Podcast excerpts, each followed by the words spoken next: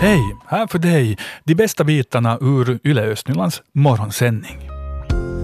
Ja, här eh, tror jag vi i studion är sådär uh, saligt trötta. Fredrika, uh, god morgon. God morgon, god morgon. Ja, ishockey-VM höll dig och mig vaken och säkert många, många andra. Hur känns det nu? Jag måste säga att det känns väldigt overkligt, men det känns också väldigt bra. Och sen är jag förstås väldigt trött, för jag har sovit kanske tre timmar i natt. Men det var nog värt det, tror jag, att stanna uppe och titta på matchen. Mm, det gick inte riktigt att gå och lägga sig sådär riktigt genast efter det att guldmedaljerna hade delats ut. Och oj, vad fint det var med ett sånt här lag som vann. Uh, någon som ingen riktigt trodde på från första början. Uh, Kevin Lankinen, efter det att han hade fått sin guldmedalj så träffade Yle Sportens Kristoffer Herbertsson.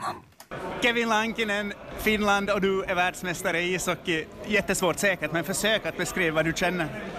Jag är, jag är riktigt glad och otroligt svårt att säga. Liksom. Det känns väldigt stort att få vara här och guldmedalj runt halsen, och särskilt med det här laget som vi har haft, så det är helt otroligt.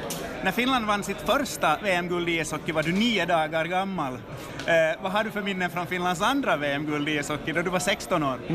no, det minns jag ganska bra faktiskt, att vi satt hemma med, med kompisarna och kollade på matchen och jublade helt galet när, när Finland vann och nu att få vara här med och vinna så förstås är det ganska otroligt. Var det extra speciellt för dig att få göra en så här fantastisk final mot just kanadensiska storstjärnor med tanke på att du håller på att slå dig in i hockeyn där? No, jag tänkte inte på det, på det sättet, men förstås att vi vinner Sverige, vi vinner Ryssland, vi vinner Kanada, så tre väldigt hårda lag. Jag vet inte, fanns det något hårdare lag i den här turneringen, så jag tror att vi förtjänar det här och förstås att själv lyckas i ett sånt här, sånt här läge så är det ju, känns det ju ganska stort. 44 räddningar fick du göra, det var onödigt många ändå va? Nej, det var helt tillräckligt. Ja, förstås man ska förtjäna guldmedalj och det här var kanske bästa sättet att göra det. Stort grattis! Tackar! Oj, oj, det där. Vi vinner Sverige, vi vinner Ryssland, vi vinner Kanada. Jag får lite gåshus när han sa det där. Oj, vad bra. Ja, Östnyland ville ju fira den här segern mitt på natten. Jag såg själv till exempel på torgkameran som finns uh, vid Lovisa torg, det är Lovisa Sanomat som har satt upp en sån där. Det samlades bilar, det kom ett tiotal bilar dit folk hoppade ut, hade Finlands flagga i, handen och, och krama varandra och vifta med den och det såg riktigt roligt ut. Uh, Fredrika, du bor ganska nära torget i Borgå, vad var du med om? No, det dröjde inte länge efter att lejonen fick sina guldmedaljer kring nacken där, så började jag höra ett eh, evinnerligt tutande och en massa billjud och, och, och, så här från Mannerheimgatan där. Och just som du säger så bor 300 meter från torget, så att det hördes nog en del oljud där. Och jag fick sätta öronproppar i öronen för att jag skulle få någon sömn innan jag skulle komma på jobb. Och det har nog faktiskt varit livligt där på torget. Tidningen Itäväylä har en ganska uh, fin video på sin webbplats bland annat annat där man ser firande på Borgå torg. Och nu är det massvis med bilar och folk som viftar med Finlandsflaggor och riktigt springer till torget och tutar och har sig. Och, och feststämning. Um, sen gick jag ett litet varv till torget där på vägen hem, hem eller på, på, vägen till jobbet faktiskt här i, i morse. Och då var det nog lugnt och tyst, så man skulle inte ha trott att det var guldkalas där någon timme innan. Nej, det kanske borde byggas en sån här VM-fontän i varje finländsk stad, eller vid något torg åtminstone, så vi skulle få fira så där riktigt ordentligt. Och när det här händer, det händer ju inte allt för ofta. Mm. Jo, i Lovisa finns ju faktiskt den här Tranbrunnsparken, och jag förstår att det var en del folk som faktiskt hoppade i, i den fontänen här under natten också. Så att. Mm, Okej. Okay. Uh, jag såg också på Facebook ett litet nödrop från Lappträsk, där någon undrar, har vi något torg i Lappträsk där man nu skulle kunna fira på? no, det var kanske lite sämre med den den saken, men att Lovisa ligger ju till alltid ganska nära. Ja, Europavalet var åtminstone delvis ett klimatval. Det visar de grönas eh, framgångar på. Nu ska vi träffa Sanna Päiverinta och hon ser på Borgå stad med klimatexpertens ögon. Sedan hösten jobbar hon i Stadshuset som expert på hållbar utveckling. Och eh, ja, hon svarar också för det klimatprogram som Borgostad snart eh, slår fast. Ett ambitiöst och modigt program för 2030, anser hon. Jag är en meteorolog. Jag har studerat atmosfären. Jag jobbade förr på Meteorologiska institutet och studerade mellanatmosfärdynamiken där så det är en naturlig sak att jag är intresserad av atmosfären som är en del också av mitt jobb nu som expert på hållbar utveckling. Atmosfär och klimat hör ihop?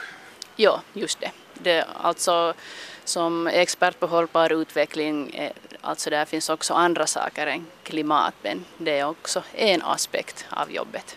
Nu står vi här på Borgå torg utanför Stadshuset, marknad på gång just nu, men om du sådär allmänt ser och rör dig i stadsmiljön här med dina hållbara ögon, vad är det som du ser, vad fastnar din blick på? Eh, no, det finns, eh, om jag tänker på positiva och negativa saker, så jag ser här cyklar, cykelvägar, men jag ser också ganska mycket bilar. I Borgo är avstånd avstånden, av, avstånd ganska korta, så det skulle vara möjligt också att använda mera cyklar här. Och nu är stadscyklar på kommande, så det är en bra sak. Men också det här eh, utveckling av Borgå centrum är nu på gång, så det är en bra sak. Vad borde hända på den fronten? Eh, no, vi vill ju ha människor ute här på stan i centrum. Och jag tycker att cyklarna och gående är en viktig del då. Förstås måste vi också komma ihåg att människor behöver använda bilar att, och att det finns en möjlighet att komma med en bil till centrum. Du själv då, uh, lever du hållbart? Jag försöker mitt bästa. Ja. Jag bor på glesbygden så det finns utmaningar. Men nu försöker jag komma med cykel på jobb då jag kan. Men jag måste också skjutsa mina barn till dagis så jag behöver en bil. Men jag försöker till exempel just gå ute i naturen, jogga, äta så att jag äter inte så mycket rött kött och så återvinna. Jag, jag gör mitt bästa. Tycker du det är jobbigt? Då? Nej, faktiskt inte. Det är ganska trevligt, trevligt att tänka på saker och också till exempel om man tänker på maten, att testa nya saker, till exempel veganost eller jag tycker att det är intressant. I Borgostad's strategi står det då att Borgostad ska vara en kolneutral stad 2030. Det är ganska snart det. Nu håller du på och skriver ihop det programmet som ska leda mot det här målet. Hur skulle du beskriva det här programmet? Eh, programmet är modigt och där finns många åtgärder. Och som du sa, 2030 det kommer snabbt, att vi har inte så mycket tid. Men vi gör där också vårt bästa. Och det, alltså programmet är sådant, det är dynamiskt. Att det förändras när vi får se att vad är, vad är Borgos eh, situation. Till exempel när man tänker på de här utsläppen.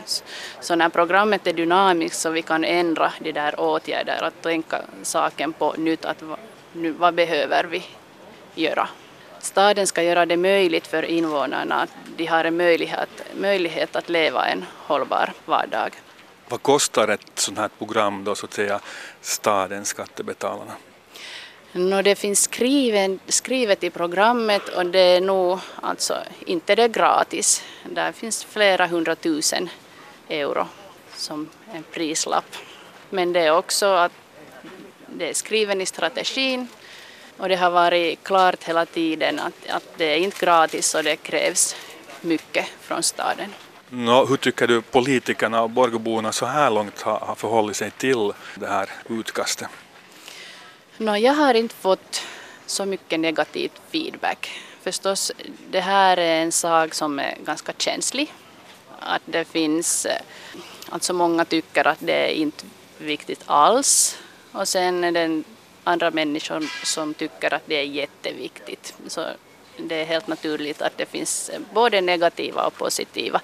Men jag tycker att det är ändå positivt. Andan i programmet, är det morot eller piska när det gäller Borgåborna? Morot tycker jag. Det är staden som har ansvaret för åtgärderna och invånarna har en möjlighet att göra saker. Staden säger inte att invånarna måste göra, men de har en möjlighet att göra.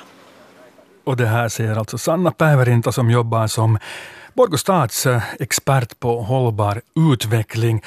Och det här klimatprogrammet som hon jobbar med, det har behandlats av olika nämnder. I morgon är det byggnads och miljönämnden som tar ställning till eh, texten och eh, idéerna, tankarna där i klimatprogrammet.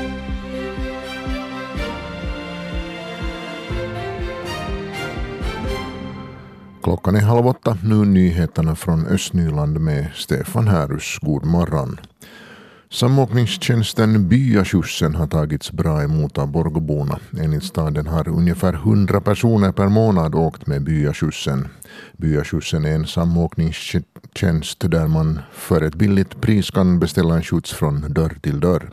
Byaskjutsen är ett halvår långt försök som finansierats av Citra. Försöket upphör den sista maj men enligt Borgostad fortsätter byaskjutsen möjligen i höst.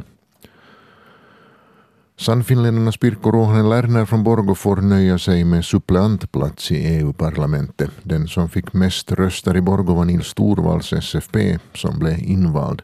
Han var också röstmagnet i Sibbo, Lovisa och Lappträsk. I Mörskomo i Pyttis fick SDP-aren Eero Heinaluoma mest röster. De östnyländska kandidaterna Frida Sigfrids, Borgå SFP, fick 1772 röster och Katarina von Schultz, likaså Borgå SFP, fick 2799 röster. Kristoffer Hellfors, SFP och Lappträsk fick 2089 röster.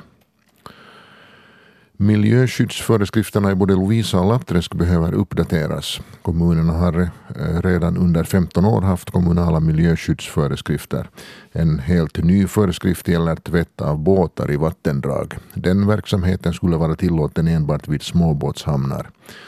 Avsikten med föreskrifterna är bland annat att precisera det som lagen föreskriver eftersom lagparagrafer ofta kan vara svårtolkade.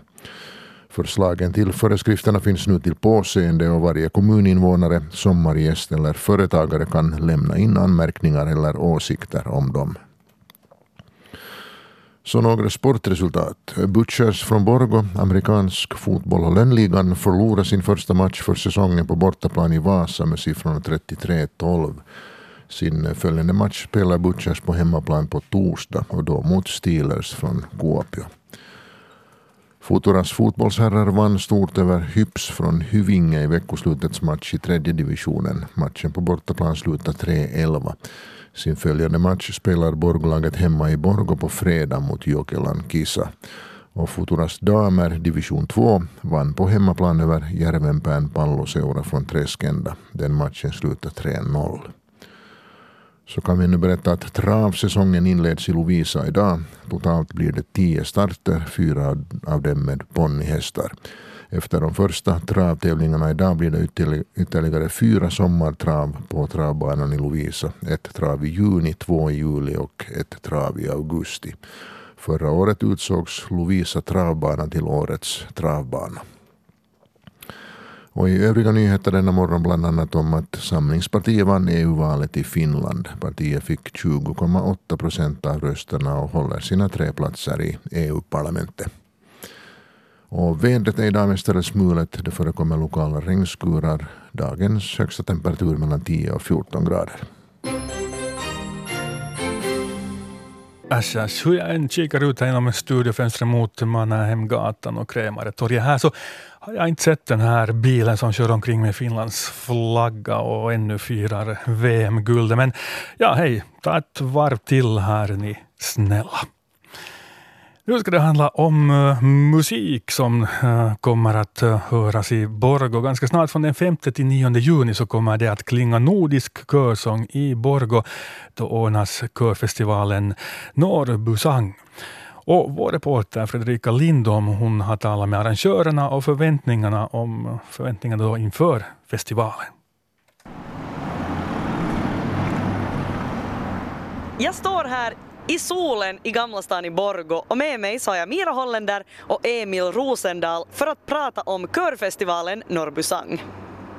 Det är det Ungas musikförbund, DUNK, som producerar festivalen och Mira hon fungerar som deras evenemangsproducent medan Emil som är på praktik kommer att agera stage manager under festivalen. Men vad är Norrby Sang egentligen? Eh, uh, Norrby är en nordisk körfestival som har ordnats sedan 1987, då första gången i Norge, och som turnerar runt i Norden. Det vill säga det ordnas feste, alltså, festivalen ordnas i olika länder varje år. Så förra året ordnades den på Island och nästa år ordnas den i Sverige och nu i år ordnas den i Finland och i Borgå. Och det är det Ungas musikförbund, det vill säga DUNK, som producerar festivalen. Men alltså, hur blev det Borgå? Alltså Borgå är all ära, men hur, hur kom de hit? Nå, no, alltså Idén kom egentligen av Dunks verksamhetsledare Martin som sa att men Mira du är ju, har ju vuxit upp i Borgå, att skulle det kunna funka? Och så var jag såhär, ja absolut, för att jag har ju inte bott här på många år. Uh, så jag har aldrig jobbat i Borgå, så jag har aldrig producerat någonting i Borgå och då känns det kul att kunna få göra det på något sätt och lära känna staden för min del från ett lite annat perspektiv. Och helt enkelt Borgå för att det här är ett optimalt ställe att ha det på. För att det är super, super för nordiska gäster att komma hit och gå i så här gamla stan men sen också Sen också helt enkelt det att, att det är så passlig storlek på staden också i mån om att det kan vara en ganska grön festival. Det vill säga man måste inte ordna en massa transporter inom staden utan från flygfältet så kommer de hit med buss och sen kan de gå under hela festivalen.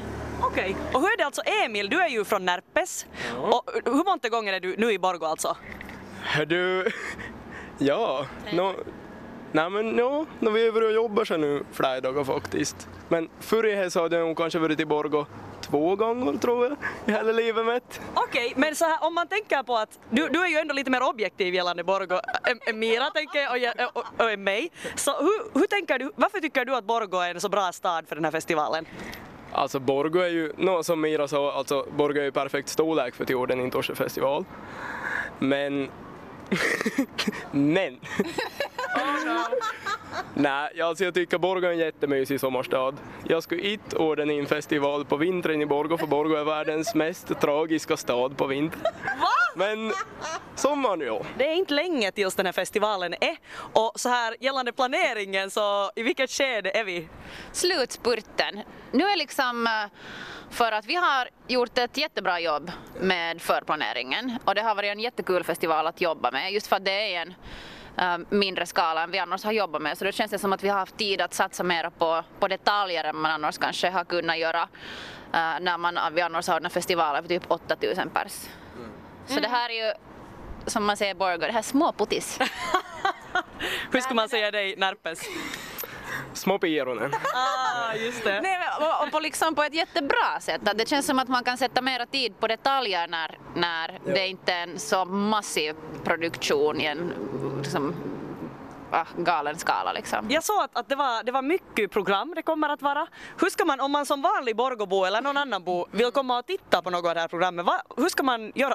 Det är bara att knacka på och gå in. Så jag tror vi har tre konserter som har något slags inträde och allt annat är gratis. Om man ska komma och titta på, vi säger en sak, oj, oj, vad ska man få titta på då? No, alltså festkonserten i Avantisalen är nog ett, en maffig konsert för där är helt nyskriven musik som bland annat, där är ett, ett festivalverk verk som heter Jordens ljus som är skrivet av, eller skrivet av Andrea Eklund och Borgos egna Amanda Henriksson.